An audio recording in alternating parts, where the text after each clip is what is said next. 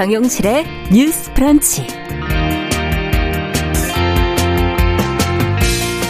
안녕하십니까. 정용실입니다. 설 연휴 건강하게 잘 보내고 계십니까? 아, 주말과 연휴에도 정치권은 바쁘게 돌아가고 있는데요. 이 대선을 앞둔 만큼 각 후보들 관련 뉴스에 대한 관심도 높습니다.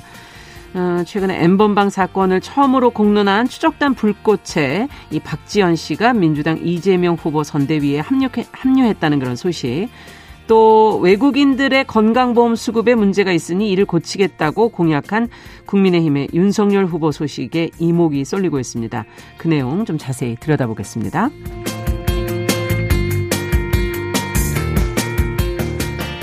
네, 위안부 피해자라고 하면은 일본군 위안부를 주로 떠올리지만요. 우리나라에 주둔한 미군 기지촌의 위안부, 한때 양공주라고도 불렸던 여성들도 우리 역사에서는 잊어서는 안 될 존재들이지요. 최근에 이들의 삶을 다룬 영화가 개봉을 했습니다. 미군 위안부 생존자가 직접 출연해 날것의 이야기와 연기까지 보여준 작품인데요. 오늘 문화비평 시간에 소개해 드리겠습니다. 2월 2일 수요일 정용실의 뉴스 브런치 문을 엽니다.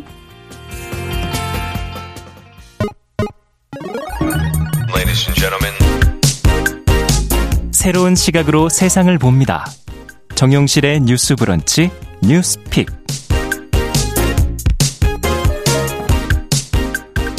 네, 정용실의 뉴스 브런치 항상 청취자분들과 함께 프로그램 만들어가고 있는데 오늘도 유튜브로 명절 뒤래도 지금 뭐 650여 분이 지금 들어오셨습니다. 감사드립니다. 아, 미무선님, 박진호님, 써니스카이님 감사드립니다. 콩으로도 들어오셨네요. 김태현님, 장서민님, 김현옥님. 연휴에도 좋은 방송 감사합니다. 이렇게 적어주셨네요. 자, 오늘도 어, 뉴스픽으로 저희 또 시작하겠습니다. 어, 연휴지만 이렇게 자리해 주셨습니다. 두 분이. 전혜연 의석대 개공 교수님 안녕하세요. 안녕하세요. 전혜연입니다. 새해 복 많이 받으세요. 네. 조으론 변호사님 안녕하세요. 네, 안녕하세요. 조으론입니다. 자, 두 분도 연휴에도 나와 주셨는데 오늘 그래도 연휴에도 바쁜 곳이 우리만 있는 것이 아니라 이 대선 캠프들도 계속 지금 분주하게 움직이고 있을 텐데 이 엠번방 사건을 처음 공론한 추적단 불꽃 어, 여기에 불, 불에 해당하는 박지연 씨. 어, 민주당 이재명 대선 후보 캠프에 합류했다는 소식이 나오면서 다들 관심이 많습니다. 입당한 이유는 무엇인지, 무슨 역할을 맡게 됐는지, 어, 전혜영 교수께서 좀 전해주시겠어요? 예, 추적단 불 꽃이라고 하면 우리나라의 언론 역사에서도 빠질 수 없는 이름이라고 저는 생각을 하는데요. 어, 기자들이 취재 열심히 할 때 불꽃 취재한다 이런 표현을 쓰는데 그렇죠. 추적단 불꽃의 활동의 활동은 불꽃 정도가 아니라 뭐 횃불 음. 이렇게 표현해도 과언이 아닙니다. 추적단 불꽃을 왜 우리가 유심히 봐야 되냐면 우리나라에서 디지털 성범죄 특히 어, 단순히 음란물, 음란물이 아니라 사실은 불법 촬영물이거든요. 그렇죠. 이 불법 촬영물이 유통되는 정도를 넘어서 어, 피해자들에게 이런 일을 거의 강요하고 음. 하는 수준까지 가는 이 텔레그램 엠번방 사건의 실체를 집요하게 취재하고 세상에 알리고 이랬던 인물들 두 명의 대학생이 주축이 된 활동가들이 바로 추적단 불꽃입니다. 네. 사실은 기성 언론이 잘 하지 못했던 역할을 했다라는 긍정 평가도 받았는데요. 그쵸. 이 추적단 불꽃의 두 명의 대학생은 그동안 익명으로 활동을 해왔습니다. 음. 그래서 일부 언론에 이들이 한 발언은 나왔었지만 얼굴이라던가 나이라던가 신상이 공개되지 않았는데 그 이유는 이 추적단 불꽃의 기자들이 텔레그램 엠번방 가해자들의 표적처럼 돼서 예. 어, 뭐 이들을 가만두지 않겠다. 심지어 이들과 같이 음. 했던 기성 신문사의 기자들의 신원이라든가 가족까지 노출됐다는 우려가 제기됐었는데 음. 이 불꽃의 활동가 중에 한 명인 불로 알려진 박지연 씨가 민주당 이재명 후보의 선거 캠프에 합류를 해서 주목을 끌고 있습니다. 박지원 씨는 민주당 선대위의 디지털 성범죄 근절 특별위원회 위원장으로 활동을 하게 된다고 하는데요. 예. 이 박지원 씨의 언론 인터뷰를 보면 사실 정치권에 합류하는 데서 많은 고민이 있었다고 합니다. 음. 이 권인숙 의원과 만남도 있었고 여러 가지 또 주변에서 우려가 있었지만 이분의 말씀이 참 저는 울림이 있었는데 어, 피해자들이라던가 이런 것을 막기 위해서 정치를 하려고 하는 의지를 여러 번 밝혔고요. 음. 이렇게 얘기를 했습니다. 정치하려고 추적단 불꽃을 이용한 게 아니라 디지털 성범죄를 근절하기 위해 정치를 이용하는 것이다라고 음. 얘기를 했고요. 또 추적단 불꽃에서 계속 활동을 물론 할 수도 있지만 정치에까지 오게 된 것은 어, 익명의 기자로 활동할 때 느꼈던 원동력, 계속 음. 이것을 하게 했던 힘은 가해자들을 향한 분노였는데 분노만 해가지고 하는 것은 좀 한계를 느꼈다고 합니다. 그래서 음. 앞으로 분노하는 것도 있지만 많은 사람들이 함께하는 연대를 통해서 변화를 만들어 가고 싶다는 취지를 밝히기도 했습니다. 네. 자, 지금 어 박지원 위원장의 선대위의 합류 의미가 있다고 보신다면 어떤 점인지 저희 조우론 변호사님께 먼저 여쭤보죠. 네, 일단 박지원 음. 위원장이 아까 교수님께서도 말씀을 해주셨지만 제가 이분의 인터뷰에서 가장 인상 깊었던 말이 음. 디지털 성범죄를 근절하기 위해서 정치를 이용하는 것이라고 했어요. 네. 그렇다고 본다면 이제 자신이 정치에 입문을 하면서 디지털 성범죄를 근절을 하겠다라는 포부 정도를 이제 밝힌 그렇죠. 거라고 볼 수 있는데 네. 사실 디지털 성범죄라는 문제가 뭐 비단 오늘 내일 있었던 음. 일은 아니고 2019년도에 엠번방 사건으로 많이 알려지긴 했지만 예. 그 이전에도 있었고 그렇죠. 그 이후에도 뭐 지금은 좀 없어졌냐 그게 아니거든요. 음. 앞으로 계속 있을 것이고 앞으로 더 이게 강화가 될 것인데 그런 부분에 대해서 이그 하나의 시초라고 볼 수 있는 음. 추적 추적당 불꽃의 불꽃. 그 네. 박지현 씨가 이렇게 정치에 합류하게 되면은 여성으로서 그리고 음. 성범죄와 관련해서 어떤 특화된 정치인으로서 성장하지 않을까 음. 그런 기대는 해볼 수 있다고 봅니다. 네. 어떻게 보세요, 정 교수님께서는? 저는 음. 2030 세대가 중요하다 보니 최근 정치권에서 인재 영입을 한다고 했었잖아요. 네. 근데 이게 인재 영입에 대해서 논란이 있었던 이유가 민주당에도 국민의힘에도 동시에 영입을 하려고 했던 인물들이 있어요. 동시에 네. 가겠다고. 그러면 도대체 어떤 정치를 하겠다는 거냐? 청년 정치가 맞냐는 비판이 정치를 일었었죠. 하겠다는 거냐? 어떤 정치를 하겠다는 그러니까 거냐? 정치인이 예. 되고 싶은 거지 어떤 예. 정치를 하고 싶지에 대한 꿈이 없는 거 아니냐는 비판이 일었었는데 네. 박천 씨 같은 경우에는 본인이 왜 이 역할을 하려고 하고 어떤 기준으로 선택을 했는지 뚜렷하기 때문에 일단 굉장히 기대를 하겠습니다. 음. 그리고 요즘 우리가 뭐 청년 정신 많이 얘기를 하는데 이게 너무 증오나 혐오로 흐른다는 우려가 있는데 그렇죠. 박전 씨 같은 경우는 그동안의 활동을 기반으로 남녀의 어떤 문제를 떠나서 어, 이런 것을 좀 해소하는 역할, 그 음. 피해자들을 보호하는 역할, 뭐 법안의 부족함을 하겠다는 역할은 뚜렷한 소신이 있으니까 그것을 잘 해나가길 바라고요. 그리고 이제 각종 언론 인터뷰를 종합해 보면 어, 민주당이 내 이야기를 귀 기울여 드려 한다라고 본다라고 하는데 아마 민주당이 그동안 부족했던 점, 반성했던 점에 대해서 내부에서 좀 쓴소리를 하겠다는 의지로 보입니다. 근데 네. 이 쓴소리가 반향을 일으키려면 기존에 있던 큰 정당들이 마음을 열고 또 귀를 기울여야 되거든요. 그렇죠. 예. 이제 우리 당에 들어왔으니 우리의 잘못을 덮어줘라 그런 것은 아니라고 봅니다. 음. 그런 역할을 좀 잘할 수 있게 정당에서도 열린 마음으로 귀를 기울여야 한다고 생각이 됩니다. 네. 근데 사실 비슷한 취지로 이제 국민의힘 선거 캠프에 합류했던 뭐 이수정 교수라든가 신지혜 씨 기대들이 컸었는데 어 큰 역할을 보여주지 못하고 이제 직을 내려놓지 않았습니까? 민주당의 이번 영입은 과연 어떻게 될 것인가? 또 어, 젊은 여성 표심에 과연 영향을 줄 것인가? 이것이 이제 관건일 텐데 두 분은 어떻게 보십니까? 어, 일단 기존에 국민의힘에서 이수정 교수 그리고 신재 씨 영입을 했다가 이게 또 직을 내려놓는 사건이 예. 있었는데요. 예. 그 이재명 캠프에서도 사실상 그 여성 그리고 20대 여자 이대녀 포심을 위해서 고용평등 임금 공 공시제라든지 육아휴직 급여액 현실화, 그리고 남성 청소년 HPV 등의 공약을 발표를 했음에도 불구하고 음. 아직까지 그 이대녀의 표심을 잡지 못했다라는 지적이 일고 있거든요. 예. 그리고 이번에 박지원 씨를 영입을 했는데 네네. 이게 또 그 이수정 교수나 아니면은 민 신재 씨와 같은 전차가 되, 전처가 되지 않을지 음. 이런 사실 우려도 조금 있는 것 같습니다. 사실상 음. 기존의 어떤 인재 영입을 해서 그게 잘 된 부분보다는 예. 잘 되지 않고 휘발성 이미지로만 소모되는 음. 그런 경우들이 많았기 때문에 아까 교수님께서도 말씀하셨지만 그 거대 여당이 이 바, 그렇죠. 박지원 씨의 입장을 듣고 음. 의견을 듣고 최대한 수용을 해서 그게 정책에까지 반영되는지 음. 그것은 우리 국민들도 계속 지켜봐야 될 것이라고 생각을 하고요. 네. 그 이번에 영입한 부분에 대해서는 큰 기대를 뭐 저나 교수님이나 다 기대를 갖고 있다고 말씀을 드렸지만 음. 이게 실질적으로 이대녀 표심을 잡을지는 전 좀 미지수라고 생각을 합니다. 어떤 점에서 그렇게 보십니까? 어, 사실 아까 제, 가 방금 전에 말씀드렸던 그 우려되는 부분 있잖아요. 음. 기존까지 이렇게 인재 영입을 하고 좋은 분들을 영입을 해서도 그분이 최대한 역량을 발휘하지 못하게 하는 음. 어떤 그런 정당 시스템에서의 문제가 지금은 극복되었는가 음. 그 부분에 대해 서는 선거도 며칠 남지 않았고 그 부분에 대해서 여전히 미스테리로 좀 남아 있기 때문에 음. 그런 부분에 대해서 국민들이 또 많이 의문을 가지고 있을 거라고 생각을 하기 때문에 예. 표심에 과연 어느 정도 영향을 미칠지 그 음. 부분에 대해서는 좀 미미하지 않을까 그렇게 생각을 합니다. 네, 인재 영입이라는 것이 휘발성 이미지를 어떤 소모하는 그런 것으로 그쳐서는 안 된다는 지적도 해주셨는데 거대 정당이 과연 변화할 수 있을 것인가 뭐 이런 지적도 해주셨고요.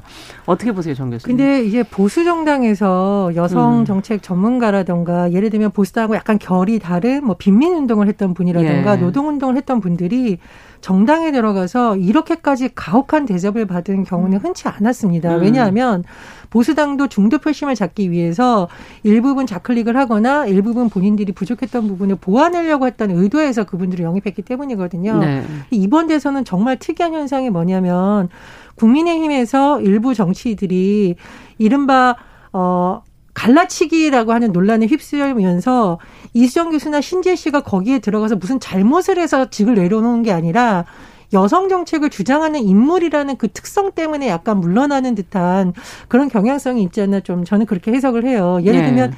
인재 영입을 했는데 과거에 본인이 잘못된 발언을 했거나 음. 잘못된 행동으로 물러난 경우도 있지만 이 두 사람은 그런 경우는 아니라고 봐야 되거든요. 네. 그래서 국민의힘이 최근에 좀 어떤 여성들의 목소리도 들어보자라는 취지에서 영입했던 분들이 활동을 하지 못하고 물러난 것은 굉장히 좀 안타깝다고 생각을 하거든요. 음. 그래서 선거의 승패와 상관없이 이 젠더 갈등을 조장하고 있다라는 비판에 대해서는 좀 겸한 성찰이 필요하다고 보고요.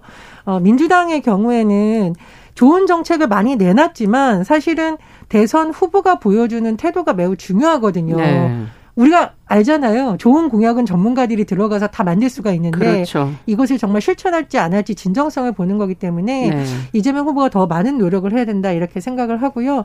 어쨌든 지금 박지원 씨를 영입을 했다면 민주당이 음. 그냥 선거에 보여주기식이 아니라 이 사람의 역량을 제대로 발휘할 수 있도록 당에서도 많은 노력을 해야 된다고 봅니다. 네. 민주당에서도 앞서 진정성을 좀 더 보여줘야 된다라는 지적을 해주셨는데 그 어떻게 보면 이대남 이대녀 사이에서 좀 그냥 혼란스러워하고 있는 거 아닌가 이런 생각도 들기도 하고요.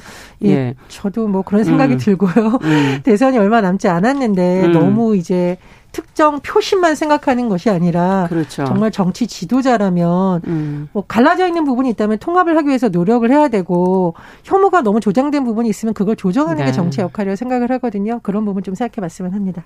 지금 장소민 씨께서 이제 의견 주셨는데 정말 유의미한 연대 그리고 활동을 좀 앞으로도 음. 계속 보여주시기를 기대한다. 이렇게 하셨고 이경희 님도 박지현 씨 응원한다 이런 글을 올려주셨습니다. 자, 그럼 이제 두 번째 뉴스로 좀 가서 저희가 내용을 좀 살펴보죠. 자, 국민의힘의 윤석열 대선 후보의 공약 중에 나온 내용인데요. 국내에 거주하는 외국인들이 지금 과도한 건강보험 혜택을 받고 있다면서 지금 건강보험료 요율의 문제, 뭐 비용의 문제 이런 것들이 이제 대선과 더불어서 좀 어, 언급이 되고 있어서 아마 이 문제가 지적이 된 것 같은데요. 건강보험 혜택을 외국인들이 과도하게 받고 있다면 이 문제를 해소하겠다는 지금 공약을 냈습니다. 우리 국민들 가운데 이제 윤 후보와 뭐 비슷하게 생각하시는 분들도 어 적지 않을 것 같아서 저희가 한번 이 내용을 좀 들여다볼까 하는데요. 이에 대한 지금 반박 내용들도 지금 보도가 나오고 있거든요. 공약 내용이 어떤 내용인지 또 이에 대해서 어떤 반박이 나오고 있는 것인지 그 내용들 양쪽을 좀 저희가 다 좀 들여다봤으면 좋겠습니다. 조으론 변호사께서 좀 정리해 주시죠. 네, 일단 공약 내용에 대해서 먼저 설명을 드리면 네. 윤 후보가 지난달 30일 페이스북에서 국민이 잘 차려놓은 밥상에 숟가락만 얹는 외국인 건강보험 문제 해결을 하겠다라고 하면서 정당하게 건보료를 내는 외국인에게 불합리한 차별이 있어서는 안 되겠지만 피부양자의 등록 요건을 강화하고 명의 도용을 막는 국민의 법감정에 맞는 대 대책이 절실하다라고 주장을 하면서요. 네. 외국인 건강보험 피부양자 요건 강화 그리고 명의도용 방제를 공약을 했습니다. 네. 그러면서 건강보험 재정에 피해를 주는 일부 사례를 소개를 했는데요.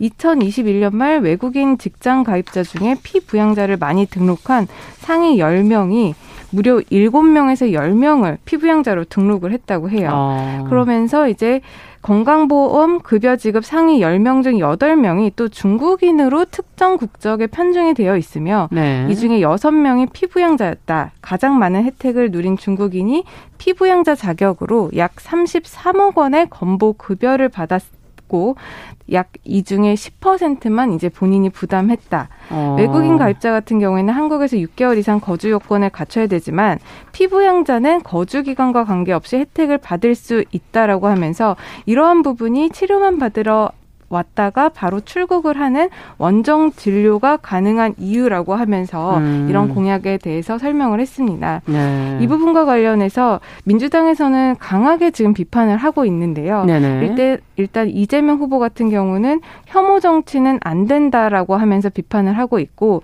이것이 바로 외국인 혐오를 조종하고 있고 극우 포퓰리즘이라고 비판을 했습니다. 네. 그리고 전용기 민주당 선대위 대변인 같은 경우도 지금 윤 후보가 이 부분에 대해서 정확한 사실관계를 파악하고 있지 못하다. 2017년부터 4년 동안 외국인 건강보험 재정 수지가 약 1조 5,595억 원의 흑자를 내고 있음에도 불구하고 숟가락만을 얻는다. 이런 주장은 사실이 아니다라고 강하게 비판을 하고 있고요.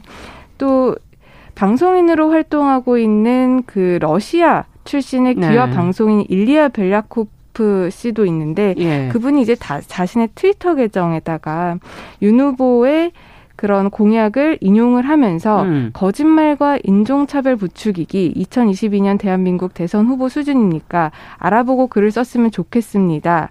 팩트 체크 하세요. 이런 식으로 강도 높은 비판을 하고 있습니다. 네. 지금 팩트 체크를 그럼 저희가 같이 조금 해봐야 될 것 같은데 지금 어, 지적해준 내용이 상위 앞서 이제 건보료를 쓴 어, 외국인 중에 피부양자 문제를 지금 주로 지적을 한 것 같아요.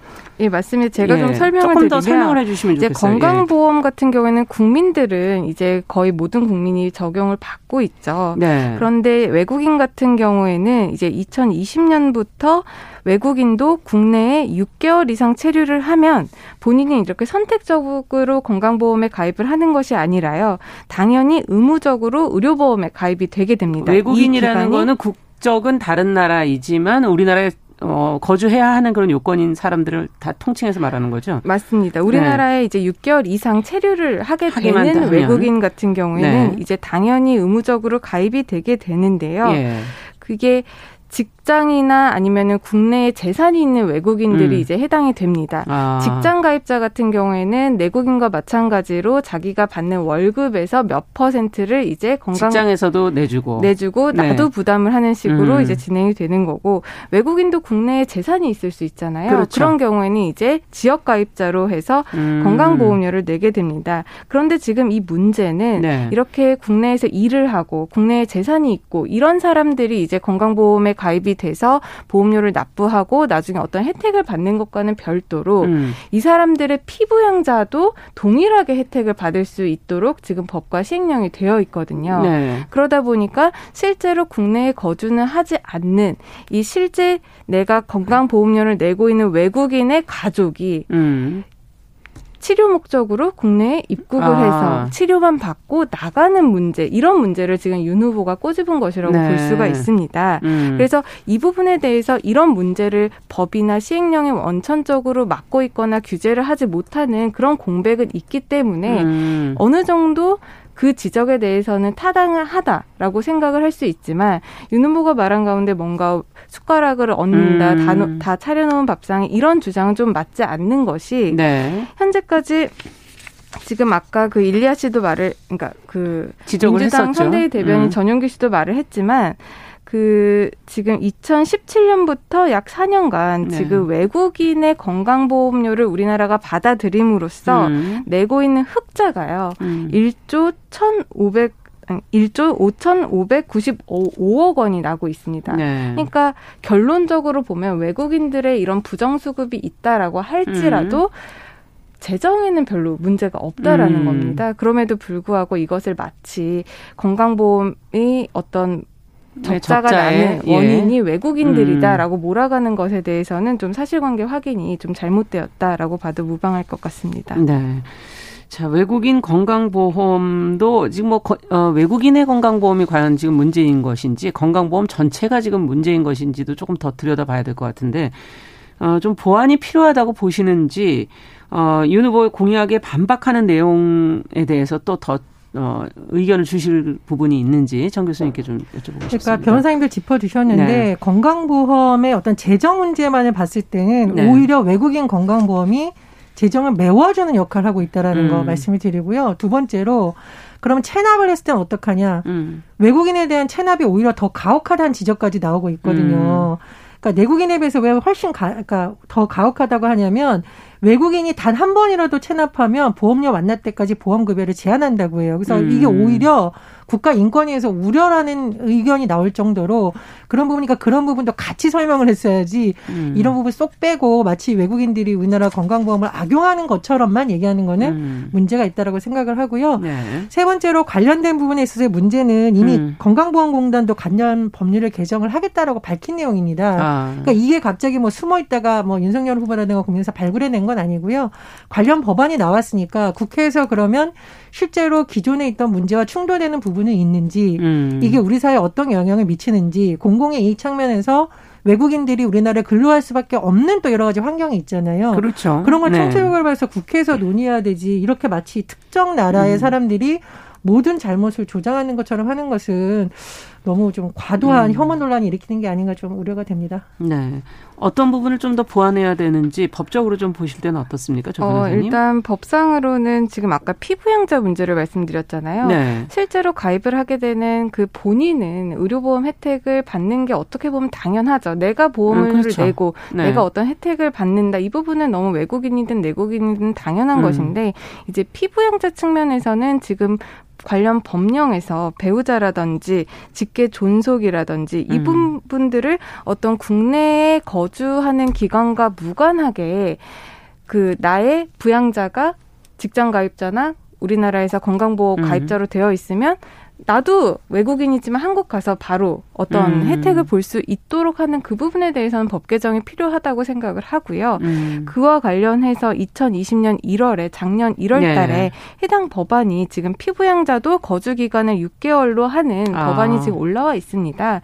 이 부분에 대해서 교수님께서 지적해 주신 바와 같이 그렇죠. 논의를 해야 될 시점인데 이것을 2020년이면 벌써 작년 아닙니까? 그렇습니다. 아, 재작년이군요. 네, 네, 재작년이네요. 그래서 벌써 이렇게 올라온 법안을 가지고 논의를 하는 것이 아니라 교수님께서도 지적을 하셨다시피 이것을 마치 내국인과 뭐 외국인의 뭐 갈라치기처럼 음. 또 음. 이렇게 초점을 두고 이런 것들을 혐오 조장을 하는 것은 바람직하지 않다라고 보고요. 음. 하지만 그 의료보험 제도가 가지고 있는 본연의 문제점이라든지 아니면 그렇죠. 의료보험 제도가 사실 국민들의 생애 전체를 봐서 어떤 이렇게 세계 전체 주기와 관련이 음. 돼서 출산부터 사망시까지 보험으로서 나라가 역할을 해줘야 역할을 되죠. 해주는 네. 부분이 있거든요. 네. 그런 곳에서 외국인을 어떻게 대우를 할 것인지 음. 이 부분에 있어서 불합리한 차별은 있어서는 안 되지만 네. 내국민과 외국인을 동일하게 또 처우할 수 없는 부분도 분명히 존재를 음. 하기 때문에 그런 기준을 특, 잡아야겠네요. 그런 네. 특성들을 이제 개, 법 개정을 통해서 잡아 나가야 된다고 생각을 합니다. 네. 의료보험은 지금 다른 것보다 적자의 문제가 심각한 거 아닙니까? 그 부분에 대한 논의나 문제 제기는 지금 대선 후보들 간에 많지는 않은 것 같아요. 네, 많지는 네. 않고 그 부분이 내 국민의 어떤 부분을 건드리다 보면은 네. 오히려 그게 이제 거를 조이겠다라고 하면 이게 표심에 또 악영향을 미칠 수 있기 때문에 그 부분을 건들지 않고 음. 이렇게 외국인에 대한 어떤 거를 손보겠다 함으로써 이제 표심을 자극하는 것으로 지금 나올 수가 그렇군요. 있을 것 같은데 그런 부분 좀 지양해야 되지 않을까 생각을 합니다. 그러니까 저는 네. 본질적인 문제를 음. 짚어야 되는 건데 이게 마치 외국인들에 의해서 된 것처럼 그렇죠. 담론이 형성될까를 우려하는 거고요. 음. 특히 이제 중국과 관련해서 윤석열 후보의 발언이라던가 최근 내부의 발언들이 잘못하면 이게 오히려 음. 누가 집권을 하든 굉장히 중국과 알겠습니다. 한국 간의 갈등을 조성하는 음. 것처럼 보이니까 더 조심해야 되지 않나 그런 생각이 듭니다. 네. 자, 뉴스픽 조론 변호사 전혜영 교수 두 분과 함께 살펴봤습니다. 말씀 잘 들었습니다. 자, 정용실의 뉴스 브런치 1부 마치고 잠시 후에 돌아오겠습니다.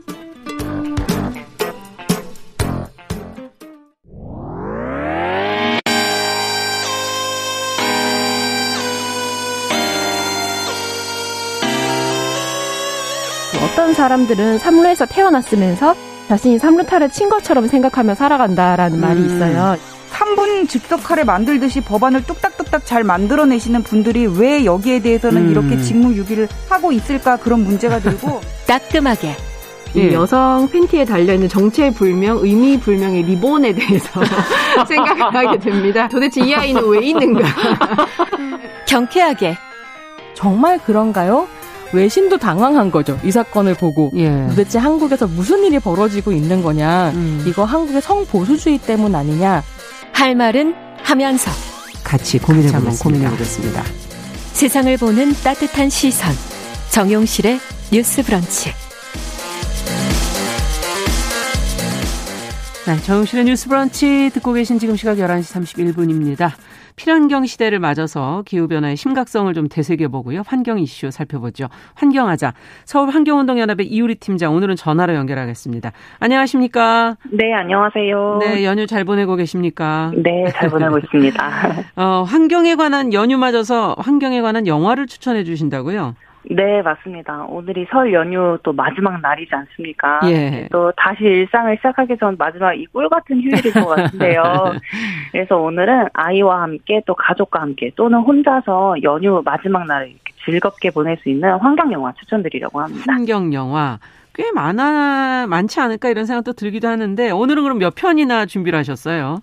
어, 이게 이제 취향에 맞게 골라보시라고 많이 음, 가져왔는데요. 많이 가져오셨어요? 네, 네, 사실 과거에는 환경 오염으로 인해 발생할 좀 디스토피아적 미래를 그린 영화가 많았다면. 그렇죠. 요즘에는 지금 현재의 문제로 다가온 거죠. 음. 즉, 환경 오염이 진행되고 있는 현재와 또 그 현장을 담아낸 다큐멘터리가 많이 나오고 아. 있습니다. 그래서 화면을 통해서 생생한 현장의 이야기를 담은 다큐와 영화 총 6개 추천드리려고 합니다. 네. 또 오늘 이 영화 추천드린 영화를 보시면서 환경 문제에 대한 메시지를 좀 찾아보시고 음. 또 우리에게 주는 시사점이 무엇인지 생각해보고 가족들과 대화해보는 연휴 시간 보내셔도 좋겠습니다. 아 그렇군요. 그러면 어린이하고 가족들과 함께 볼 수 있는 환경 영화 이거부터 좀 살펴볼까요? 어, 사실 제가 제일 좋아하는 영화이기도 하는데요. 예. 월트 디즈니의 애니메이션 영화 모아나를 소개를 드리고 싶어요. 음. 영화 이름이 모아나입니다. 네. 모아나의 줄거리를 잠깐 소개를 드리자면 어, 모투누이라는 섬이 있는데 이 네. 족장의 딸 모아나가 바다를 동경하는 소녀예요. 음. 네, 이 모아나가 사는 모투누이 섬은 뭐 줄기로 그물을 만들다든지 열매로 목도 축이고 뭐 잎으로 불을 피우고 요리를 하면서 이 섬 자체가 인간에게 필요한 모든 것을 아낌없이 나눠주던 이런 자연이었는데 네. 이 자연을 가지고 있던 이 섬이 저주에 걸리게 됩니다. 어. 그래서 이 모아나가 이 저주를 풀 열쇠를 찾으러 바다로 모험을 떠나는 내용이에요. 네. 그래서 되게 푸른 바다와 또 다채로운 대자연을 담은 눈이 되게 즐거운 애니메이션인데요. 음. 이 영화 속에서 모아나는 모토누이 섬의 자연과 또 부족들을 구하기 위해서 포기하지 않고 굉장히 끊임없이 노력을 하거든요. 음. 그래서 이 모습이 이 모아나의 모습이 요즘 우리 주변에서 찾아볼 수 있는 환경 보호에 대한 책임감을 가지고 노력하는 사람과 좀 꼭 닮아 있다라는 걸 아. 찾아주실 수 있을 거예요. 네. 그러면서 영화 끝나갈 때 가슴이 뭉클해지는 감정도 느낄 수 있을 겁니다. 네. 환경 보호를 해보고 싶은 마음은 있는데 아직까지 네. 행동을 못 하신 분들이나 용기를 못 내신 분들이 있다면 이 영화가 도움이 되겠네요. 그렇죠. 네. 또 아이랑 보기도 굉장히 좋은 네. 애니메이션이라고 네. 봅니다. 또 다른 영화도 있을까요? 네, 이게 또 다큐 영화를 두 편을 소개해 드리려고 하는데요. 2009년도 작이었던 No Impact Man과 또 2015년도 작인 내일을 추천드리고 싶습니다. 아.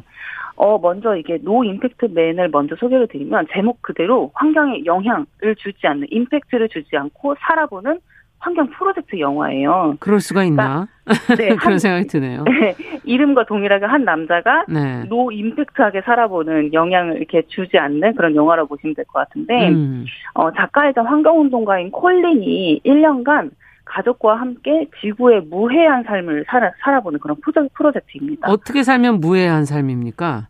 어, 직접 막 TV도 막 버리고요. 어. TV를 버리고 쇼핑을 완전히 끊어버리고 음. 일회용품 사용을 아주 안, 한, 안 한다든지 또는 쓰레기 배출을 제로화하거나 음. 전기를 아예 사용을 안 하는 행동들을 하고 하기 시작을 그렇군요. 해요. 그래서 1년간의 프로젝트인데 이 주목할 점이 이 프로젝트가 대도시 뉴욕 한복판에서 이루어졌다라는 점입니다. 뉴욕 한복판에서 네, 뭐 어디 다른 곳에서 뭐 이 프로젝트를 하기 위해서 새로운 공간을 마련한다든지 그런 게 아니라 예. 자기가 사는 집에서 직접 이 뉴욕 한복판에서 이런 프로젝트를 시행을 하면서 어. 되게 이 대도시라는 것이 편리한 것들이 굉장히 가득하잖아요. 그렇죠. 그만큼 네. 또 우리가 환경을 파괴하고 있죠. 그렇죠. 예. 맞아요. 근데 이런 이 대도시에서 모든 불편함을 감수하면서 지구의 음. 무해한 삶을 살기 위해서 노력하는 이 콜린 가족의 삶을 엿볼 수 있고 이 가족들이 시간이 지나면서 점점 힘들어해요. 이 음. 프로젝트를. 그래서 이 힘들어지는 이 상황을 어떻게 극복했는지도 이 영화를 통해서 확인할 아. 수 있습니다. 아, 궁금하네요. 그 모습이. 네. 자, 앞서 또 한 편이 더 있다 그러셨는데 내일 네. 네, 맞아요. 내일 투모로우 이 내일이라는 영화인데요. 이것도 다큐 영화입니다. 네.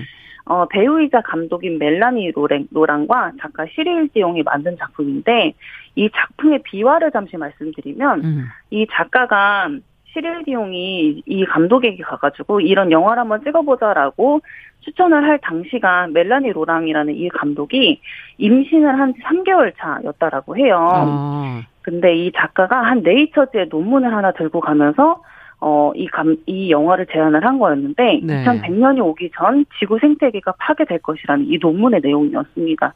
그래서 이 감독이 아. 이 내용을 보고 충격을 받았고, 어, 친구들과 함께 세계 10개국으로 해결책을 찾아 떠나는 내용이라고 보시면 될 것 같아요. 음. 네. 이 영화 내일은 인류가 직면한 이 농업 문제나 뭐 에너지, 경제, 민주주의, 교육 이 총 다섯 가지의 카테고리의 문제에 대해서 네. 세계 10개국은 지구 시민들의 이 유쾌한 대답, 해답을 찾아보는 그런 내용인데요. 문제점과 해결을 뭐 거대한 구조주의에서 다루는 게 아니라 음. 평범한 시민들이 어떻게 이런 특별한 변화를 만들어내는지를 좀 차, 차차 이렇게 차근차근 보여주는 내용이에요. 네. 그래서 뭐 혼자 환경 보호를 실천하면서 이렇게 해도 되는 걸까? 또는 뭐 이렇게 실천한다고 뭐가 변할까 하는 좀 지쳐가시는 분들에게 음. 앞서 소개드린 이 노 임팩트맨과 이 내일을 보시면 굉장히 용기를 얻으실 수 있을 것 같아요. 그러네요. 어, 정말 근데 그 섬뜩한데요. 2100년 오기 전에 지구 생태계가 파괴된다는 이 네이처지의 논문. 네, 네, 맞아요. 이게 다 기후 변화를 다룬 내용이었는데, 아. 기후 변화 이 문제를 굉장히 뭐 거대한 구조에서 다루는 게 아니라 사실 개인 개인 실천함으로써 음. 특별한 변화를 만들어낼 수 있다라는 이런 해결책을 찾아낸다는 그런 내용인 것 같아요. 이런 네. 이 영화가. 지금 이 두 편을 보면서 어떻게 실천해야 할까를 한번 떠올려 보시면 좋을 것 같다는 생각도 드네요. 네, 맞습니다. 네. 자, 그러면 그 다음으로는 어떤 걸 또 저희가 살펴볼까요? 어, 일단 또 앞서 이제 현장의 모습이 생생하게 담긴 영화도 있다라고 말씀을 드렸는데요. 네.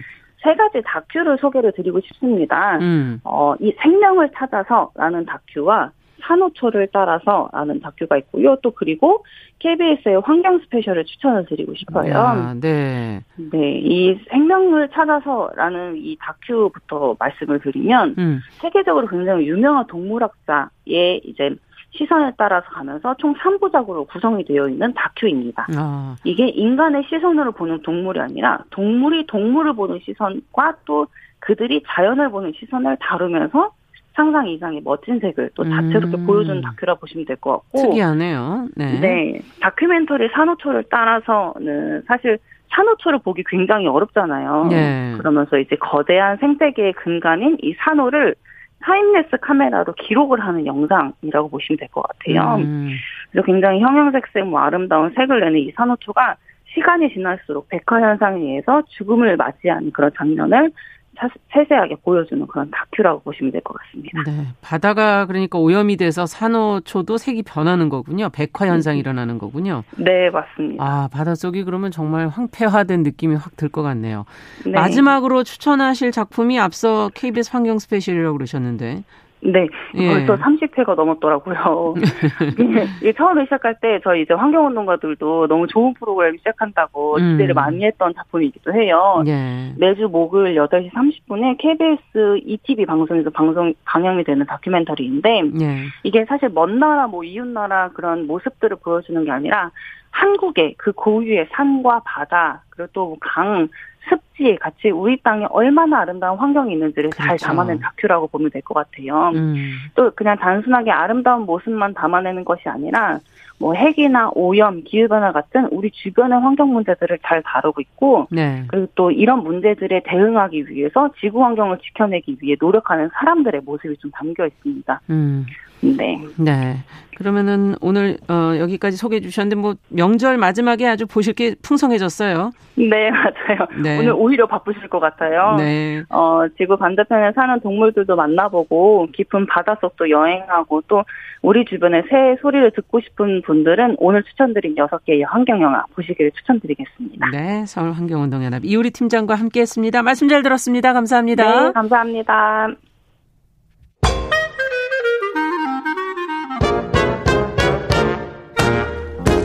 모두가 행복한 미래 정용실의 뉴스 브런치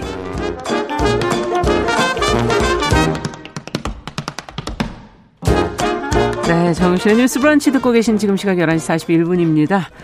자, 이번에는 손희정의 문화비평 시간입니다. 대중매체와 사회문화 현상을 좀 깊고 날카롭게 들여다보도록 하겠습니다. 손희정 문화평론가 자리해 주셨어요. 어서 오세요. 네, 안녕하세요. 아니, 이건 오늘 환경 코너에서 여섯 개, 여섯 편. 아, 그러니까요. 여섯 편을 따라갈 수가 없는데. 밖에서 아주 유심히 들으시는데. 저는 한 편 가지고 왔습니다. 자, 오늘은 그럼 어떤 작품 우리는 들여다볼까요? 네, 지금 음. 극장에서 만나보실 수 있는 임신한 나무와 도깨비라는 작품을 가지고 왔는데요. 제목도 특이한데요. 네, 영화 자체도 음. 굉장히 흥미롭지만 좀 낯선 형식의 낯선 주제를 다루고 있는 작품입니다. 네. 영화는 빼뻘이라는 마을을 배경으로 펼쳐지는데요. 예. 이 빼뻘은 한국 전쟁 이후에 의정부에 들어선 미군 분, 미군 부대 근처에 형성됐었던 아. 기지촌을 부르는 이름입니다. 그렇군요. 이 빼뻘이라는 이름의 기원이 굉장히 다양하다고 하는데요. 음. 감독들은 한 번 들어가면 나올 수 없다라는 의미의 주목을 아. 좀 했고요. 그래서 영화는 처음 처음에는 미군 부대가 철수하고 기지촌이 쇠락한 이후에도 예. 여전히 빼버려서 살고 있는 미군 위안부 생활을 했던 이제 박인순 씨의 이야기를 음. 따라가는 다큐멘터리처럼 보이는데 네. 영화 중간 즈음에 죽어서도 빼버를 나가지 못하고 구천을 떠 돌고 있는 우리 양공주라고 불렀었죠. 예. 양공주 꽃분이의 유령이 등장을 하면서 본격적으로 오드 판타지, 그 기이한 이야기로 흘러가기 음. 시작합니다. 그러면 장르가 어떻게 되는 거예요? 지금 이, 들으면서. 이 장르가 좀 어려운데, 네. 뭐, 이 영화를 소개하는 측에서는 오드 판타지 이렇게 얘기를 하는데요. 굳이 따지자면, 뭐, 판타지, 극영화라고 음. 할수 있을 텐데, 사실 픽션과 논픽션 사이의 경계에서 있는 어떤 그렇죠. 영화입니다. 어. 왜냐면, 박인순이라는 실존 인물의 삶을 바탕으로 하고 있고 그건 또 다큐잖아요. 예, 근데 그 보면. 이야기의 주인공이 실제로 이제 실존 인물이 자기를 또 연기하고 음. 이러니까 굉장히 다큐 같은 거죠. 그래서 저도 처음에 딱 볼 때 내용을 얼추 알고 갔는데도 음. 아 빼뻘과 박인순 선생에 대한 다큐구나 음. 이렇게 생각을 하면서 보게 됐는데 말씀드린 것처럼 여가가 흘러가면서 갑자기 유령이 등장하고 음. 이 유령을 막 잡으려고 하는 저승사자가 등장하고 저승사자까지 네, 이러면서 아 이게 일반적인 다큐멘터리는 아니구나라는 사실을 아. 좀 알게 됩니다. 오늘 차차 말씀을 드리겠지만 이 영화 속에서 펼쳐지는 이야기라고 하는 게 또 한편으로 는 음. 박인순 씨가 마음속에 갖고 있었던 어떤 욕망 이야기, 음. 하고 싶었던 말 이런 것들도 섞여 있는 거라서 그렇다고 또 이게 딱 극영하다 이렇게 말할 수도 없는 거죠. 네. 재밌습니다. 네. 너무 뭔가를 따지고 정의하려고 하지 말아야 되겠군요. 네, 그냥 네. 영화가 끌어가는 대로 이렇게 따라가 봐야 되겠군요. 놀라운 세계를 만나실 수 있습니다. 아, 어쨌든 주인공은 지금 앞서 얘기해 주신 것처럼 실제 미군 부대 근처에 네. 앞서 얘기해 주신 그 기지촌 여성이었다. 네. 이렇게 설명을 해 주셨는데 박인순 씨에 대해서 조금 더 설명을 해주세요. 네, 박인순 씨는 어려서 이제 부모에게 버림을 받고 서울역으로 오게 된 것 같아요. 그래서 그 서울역에서 음. 짜장면을 사준 아주, 아주머니를 따라서 이제 기지촌에 들어가게 됩니다. 아. 짜장면 세 그릇을 얻어 먹었다고 하는데 먹어도 먹어도 허기가 차지 않았다. 뭐 이렇게 이제 얘기를 하시더라고요. 예. 그렇게 해서 처음 파주 기지촌에 들어가셨다가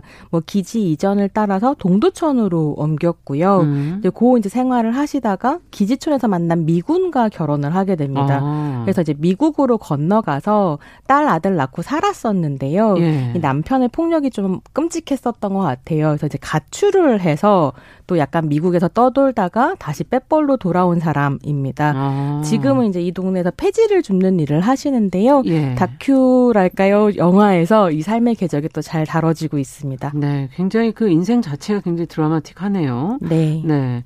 어, 배우라고 하기에는 그냥 주인공이라고 표현을 해야 될 것 같고, 더구나 이렇게 피해자성을 지닌 인물이 연기까지 자기 자신을 이렇게 연기까지 하는 거는 네. 좀 낯선 거 아닌가 이런 생각도 좀 들기도 네, 하고 굉장히 뭐 특이한 형식이기도 한데요. 네. 심지어 또 연기를 굉장히 잘하세요.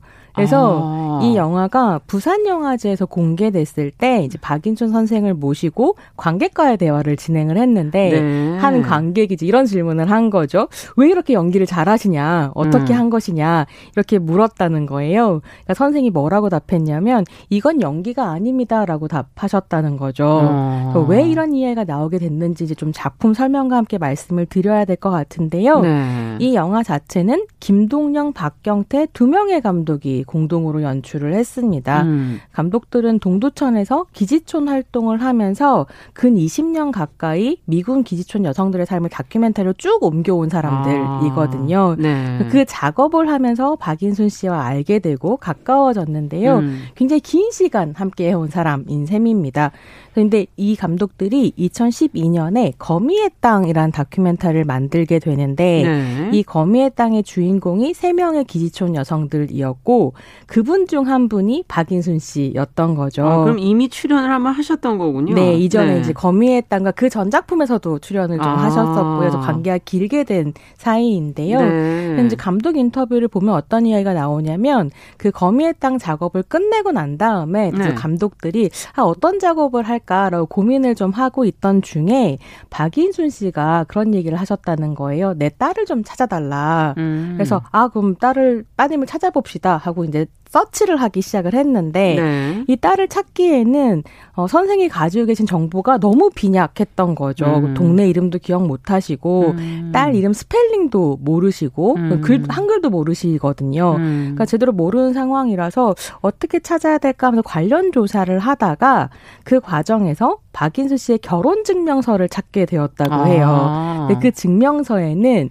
선생이 늘 이야기를 하던 시카고 주소가 있었다는 거예요. 음. 내가 이제 남편 만나서 시카고 가서 살았다라고 했는데 그 주소가 예, 거기 그 있었어요. 주소가 있었던 거죠. 음. 그걸 근거로 딸을 찾아 나설 수 있게 되었고요. 그러면 딸은 미국에 있는 겁니까? 저 따님을 찾았대요. 그 아. 과정을 다큐에 담으려고 처음엔 했었던 건데 네. 이게 좀 여의치가 않았던 거죠. 따님의 음. 상황도 별로 안 좋고 이래서 화상 통화까지는 하셨는데 아마 음. 직접 만나지는 못하셨던 것 같아요. 다큐가 그렇게 이제 되지가 못했었던 거죠. 음. 근데 이 감독들이 그러니까 박인순 선생이 하는 이야기를 듣고 결국 시카고에도 가고 음. 뭐그 미국에서 떠돌아면서 하와이에도 가셨다고 하는데 뭐 하와이도 가보고 음. 이러다 보니까 박인순 선생에 대한 이야기를 좀 더 다루고 싶다라고 생각했었던 것 음. 같아요. 워낙에 또 이제 과거에 대한 트라우마가 있어서 진술하실 때 혹은 구술하실 때 기억이 막 다르고 엉켜 있는데 이게 왜 음. 이렇게 엉켜 있는지 이런 걸 좀 더 이해하고 싶었었던 너무 고통스러우면 좀 도망가려고 하고 그렇죠. 회피하려고 아무래도 하니까요. 이제 앞뒤가 좀 안 맞게 되기도 그렇죠. 하고 또 오랜 세월을 사셨으니까요. 음. 그래서 이제 아 이제 박인순 선생을 주인공으로 다음 다큐를 찍자라고 생각을 하고 음. 선생한테 또 작품 합시다라고 제안을 드렸더니 박인순 씨가 조건으로 내거신 장면들이 있었다는 아. 거예요. 좋아 다큐 작업하는 건 좋은데 내가 그 작업에서 남편 목을 쳤으면 좋겠고 음. 그 영화에 저승사자도 나왔으면 좋겠어. 음. 뭐 이런 식의 이제 얘기들을 하셨고 그 이야기를 받아 안다 보니까 음. 다 시작은 다큐였지만 이게 이제 판타지 영화로 바뀌게 음. 되는 이런 과정들이 좀 있었던 거죠. 어찌 본다면 그 주인공인 박인순 씨의 그 바람 같은 거 그동안에 네. 받았던 상처에 대한 어떤 치유의 영화 뭐 이렇게 볼 수도 있기도 한 것 같아요. 네. 그러니까 어떻게 보면 지금까지 기지촌 여성의 삶 미군 위안부의 삶이라고 음. 하는 것이 영화나 책이나 뭐 보고서 같은 것으로 다뤄질 때는 음. 듣는 사람들이 그 이야기를 만들어서 쓰는 거잖아요. 들은 그렇죠. 이야기를 정리를 네. 하는 건데 그렇게 늘 이야기거리가 됐었던 대상이 내가 이 이야기를 하고 싶고 내 이야기를 직접 쓰고 싶다라고 음. 하는 이제 욕망을 드러냈을 때이 음. 작품이 그것을 재현하게 되는 그러네요. 거죠. 네. 네. 어, 초반에는 박인순 씨의 그 인터뷰 장면에서 직접 그린 그림도 뭐 네. 보여주기도 하고 이게 실제로 그 박인순 네. 씨가 네. 인터뷰를 하실 때 구슬하는 이제 교수나 이런 사람들랑 인터뷰를 할 때막 네. 이런저런 얘기를 하시다 갑자기 당신이 그린 그림을 막 보여주고 그러셨대요. 음. 그래서 이 작품에서도 그 장면들을 재현하는 거죠. 음. 근데 이제 그 그림이라고 하는 게 뭐 임신한 여자가 나오기도 하고 아. 남성 성기나 여성 성기의 모양 형상을 한 사람들이 등장하기도 하고 아. 좀 이게 특 특이한 부분들이 있는 이런 작품들이었고 예. 이게 무슨 의미인가를 그러니까요. 좀 이해를 하려면 음. 박인순 씨랑 대화를 많이 했어야 하는 그런 작품이었다고 해요. 음. 근데 실제로 이제 앞에서 잠깐 말씀을 드렸지만 미군 위안부 피해자의 이야기를 듣고 정리한다는 게 쉬운 일이 아닌 게 기억이 많이 왜곡이 되기도 하고 네. 진술이 앞뒤가 맞지 않기도 하고 음. 어제 했던 얘기랑 오늘 했던 이야기가 다르기도 하고 근데 이게 사실 거짓이라기보다는 삶 삶의 경험 안에서 이제 섞이고 음. 엉키고 이런 것들이 그렇죠. 있는 거잖아요. 그리고 본인 스스로가 또 좀 약간 미화하거나 힘드니까요. 네, 지우기도, 예, 지우기도 하고. 하고. 네, 그리고 네. 한편 또 언어를 충분히 음. 갖지 않은 경우들도 있고요. 음. 그랬을 때 이제 이 박인순 선생이 그리는 그림이라고 하는 건 그의 내면을 좀 더잘 그렇죠. 드러내는 그래서 다큐를 만드는 감독들과 선생이 소통할 수 있는 어떤 접점이었던 아. 것 같기도 하고요. 네. 이제 이런 얘기를 들으면서 생각나는 에피소드는 뭐냐면 실제로 어떤 일이 있었냐면 거미의 땅을 촬영하던 당시에 음. 선생이 폐지 줍는다고 그랬잖아요. 폐지 위에 그림을 하나 그리셨는데 네. 이 그림이 너무 좋아서 김동현 감독이 물었다는 거예요. 음. 이게 뭐냐 이렇게 물었더니 선생이 임신한 나무와 도깨비다 이러셨다는 거죠. 아. 그래서 그 그림의 제목에서 사실 이제 이 작품의 제목이, 제목이 오기도 했고 그러다 보니까 사실 음. 이제 이 작품이 하고자 하는 건 관찰자가 바라보는 대상을 카메라로 그저 기록하는 게 아니라 음. 대상 스스로가 하고 싶었던 이야기, 음. 표현하고 싶었던 이야기를 이제 보여주고 있는 음. 그래서 다큐와 판타지가 섞이는 기묘한 음. 형식이 되기도 한 것 같습니다. 네. 사실 완벽한 다큐가 가능할까 네. 하는 생각이 갑자기 이분의 이야기를 들으면서 드네요. 네, 피해자성을 가진 분들의 이야기를 담는다는 게 네. 과연 다큐로만 가능할까? 그렇죠. 예. 네. 아무래도 해석이 들어가게 되어 있는데 그렇죠. 이게 본인이 하고 싶어하는 어떤 해석이다라고 네. 하면 우리가 충분히 듣고 발, 음. 볼 만한 가치가 있는 작업이기도 한 거죠. 네. 우리가 몰랐던 사실들, 기억해야 될 사실들이 기지촌 여성들의 삶 안에서 분명히 있을 것 같은데요. 네. 이게 영화가 시작할 때 이제 나레이션이 등장을 하는데요. 음. 그 나레이션에서 박인순을 뭐라고 소개하냐면 음. 누구보다 죽음을 많이 목격한 여자. 라고 음. 소개를 합니다.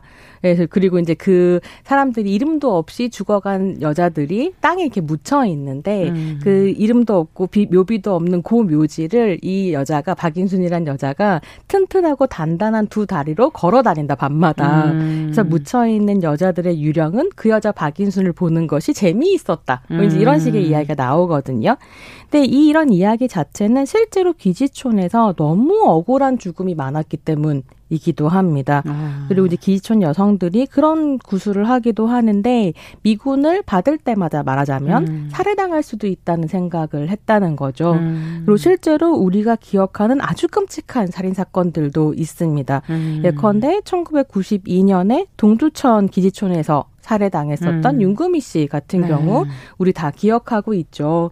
그래서 이 작품이 약간 논쟁적인 부분이 뭐냐면 그 윤구미 씨의 죽음을 보여주는 사진을 또 그대로 다큐가 보여줘요. 음. 근데 그 참혹한 살해 현장이라고 하는 게 한때는 반미 운동이나 이런 데 상징으로 사용되면서 음. 어, 어떤 쪽에서는 민족주의적으로 활용되고 또 다른 쪽에서는 이거 음. 2차 가해다라는 비판이 나오기도 음. 했었던 굉장히 논쟁적인 이미지가 있는데 이, 다, 이 작품이 제가 자꾸 다큐라고 말하게 되네요. 음. 이 작품이 그 이미지를 보여주 주거든요. 음. 근데 그러면서 감독들이 하고, 하고 싶었었던 건 그런 식의 여러 가지 의미가 더 씌어진 어떤 죽음이 아니라 그 자체로 그 자체를 우리가 네. 기록하고 기억하는 음. 어떤 시도가 이제 이루어져야 되는 것 아닌가.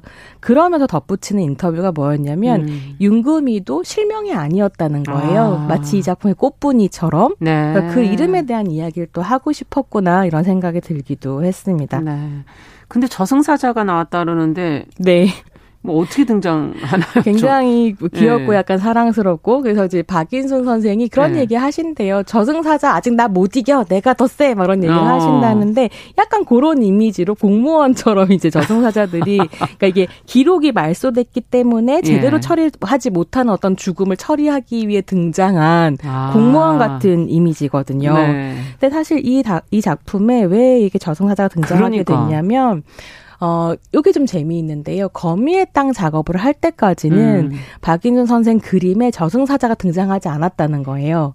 내 시간이 지나면서 그 작업이 끝나고 어, 음. 어, 선생이 스스로 나이 먹고 있다라는 걸 자각하기 시작하면서 그런 얘기들을 하셨대요. 꿈에 자꾸 검은 옷을 입은 남자가 등장한다라고 음. 얘기하셨고 저승사자의 모습을 이제 그림으로 그리기 시작하신 거죠. 네. 그리고 내가 내 영화에 이 저승사가 나왔으면 좋겠다 이렇게 음. 얘기를 하시고 출연을 시켰는데 그때 이 저승사자에 대해서 많은 사람들이 어떻게 해석하냐면 사실 태어나는 것도 그렇고 사는 것도 그렇고 음. 온전히 내 뜻대로 다 하지 못했고 못했죠. 뜻대로 안 네. 됐는데 죽음만큼은 내 뜻대로 하겠다라는 음. 대결의 의지 가 아. 보여진다는 거예요. 실제로 이제 작품을 보면 그런 결연한 모습 같은 것들이 음. 굉장히 근사하게 그려지거든요. 음. 그래서 어, 이 죽음의 김동남 감독이 그런 얘기를 하는데 어, 언니라고 부르거든요. 예. 언니가 죽음에 대한 공포를 이겨내는 이야기를 썼다라고 음. 이제 이야기를 하더라고요. 네. 네. 자, 뭐 주인공이 마지막에는 복수를 하게 된다는데 어떤 방법을 하는지 간략하게 좀 정리해 네. 주신다면. 이게 아까 말씀드렸던 음. 것처럼 나에 대한 다큐를 혹은 영화를 찍으려면 내가 내 남편의 목을 치게 해달라라고 얘기하셨다고 했잖아요. 예. 그 장면이 등장을 합니다. 그래서 네. 한번 극장에서 만나보시고 어, 이 작품이 던지는 여러 가지 질문들에 대해서 함께 생각해 볼 수 있었으면 좋겠습니다. 네. 한 인간을 정말 제대로 그린다는 거는 참 어려운 일이네요. 심리와 잠재의 시까지 자, 오늘 손희정의 문화비평, 어, 미군 기지총 위안부 문제를 다룬 임신한 나무와 도깨비라는 작품 저희가 같이 한번 들여다봤습니다. 말씀 잘 들었습니다. 네, 감사합니다. 네, 정유실의 뉴스 브런치 수요일 순서 인사드리겠습니다. 저는 내일 오전에 다시 뵙겠습니다. 안녕히 계십시오.